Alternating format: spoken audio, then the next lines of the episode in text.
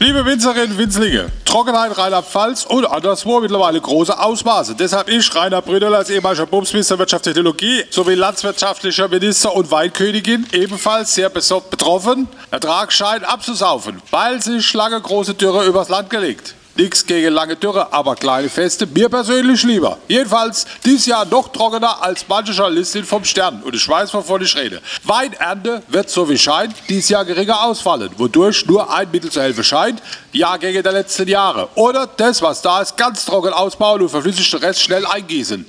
Ich hoffe, dass nach gefährdeter Weinernte die Bierproduktion nicht auch noch ins Wasser fällt. Sonst sprudel bis zum Abwinken, weil nicht nur Hopfen, sondern auch Malz verloren. Übrigens, nicht nur Getränke mit Leidenschaft gezogen, auch Maisproduktion geschrumpft.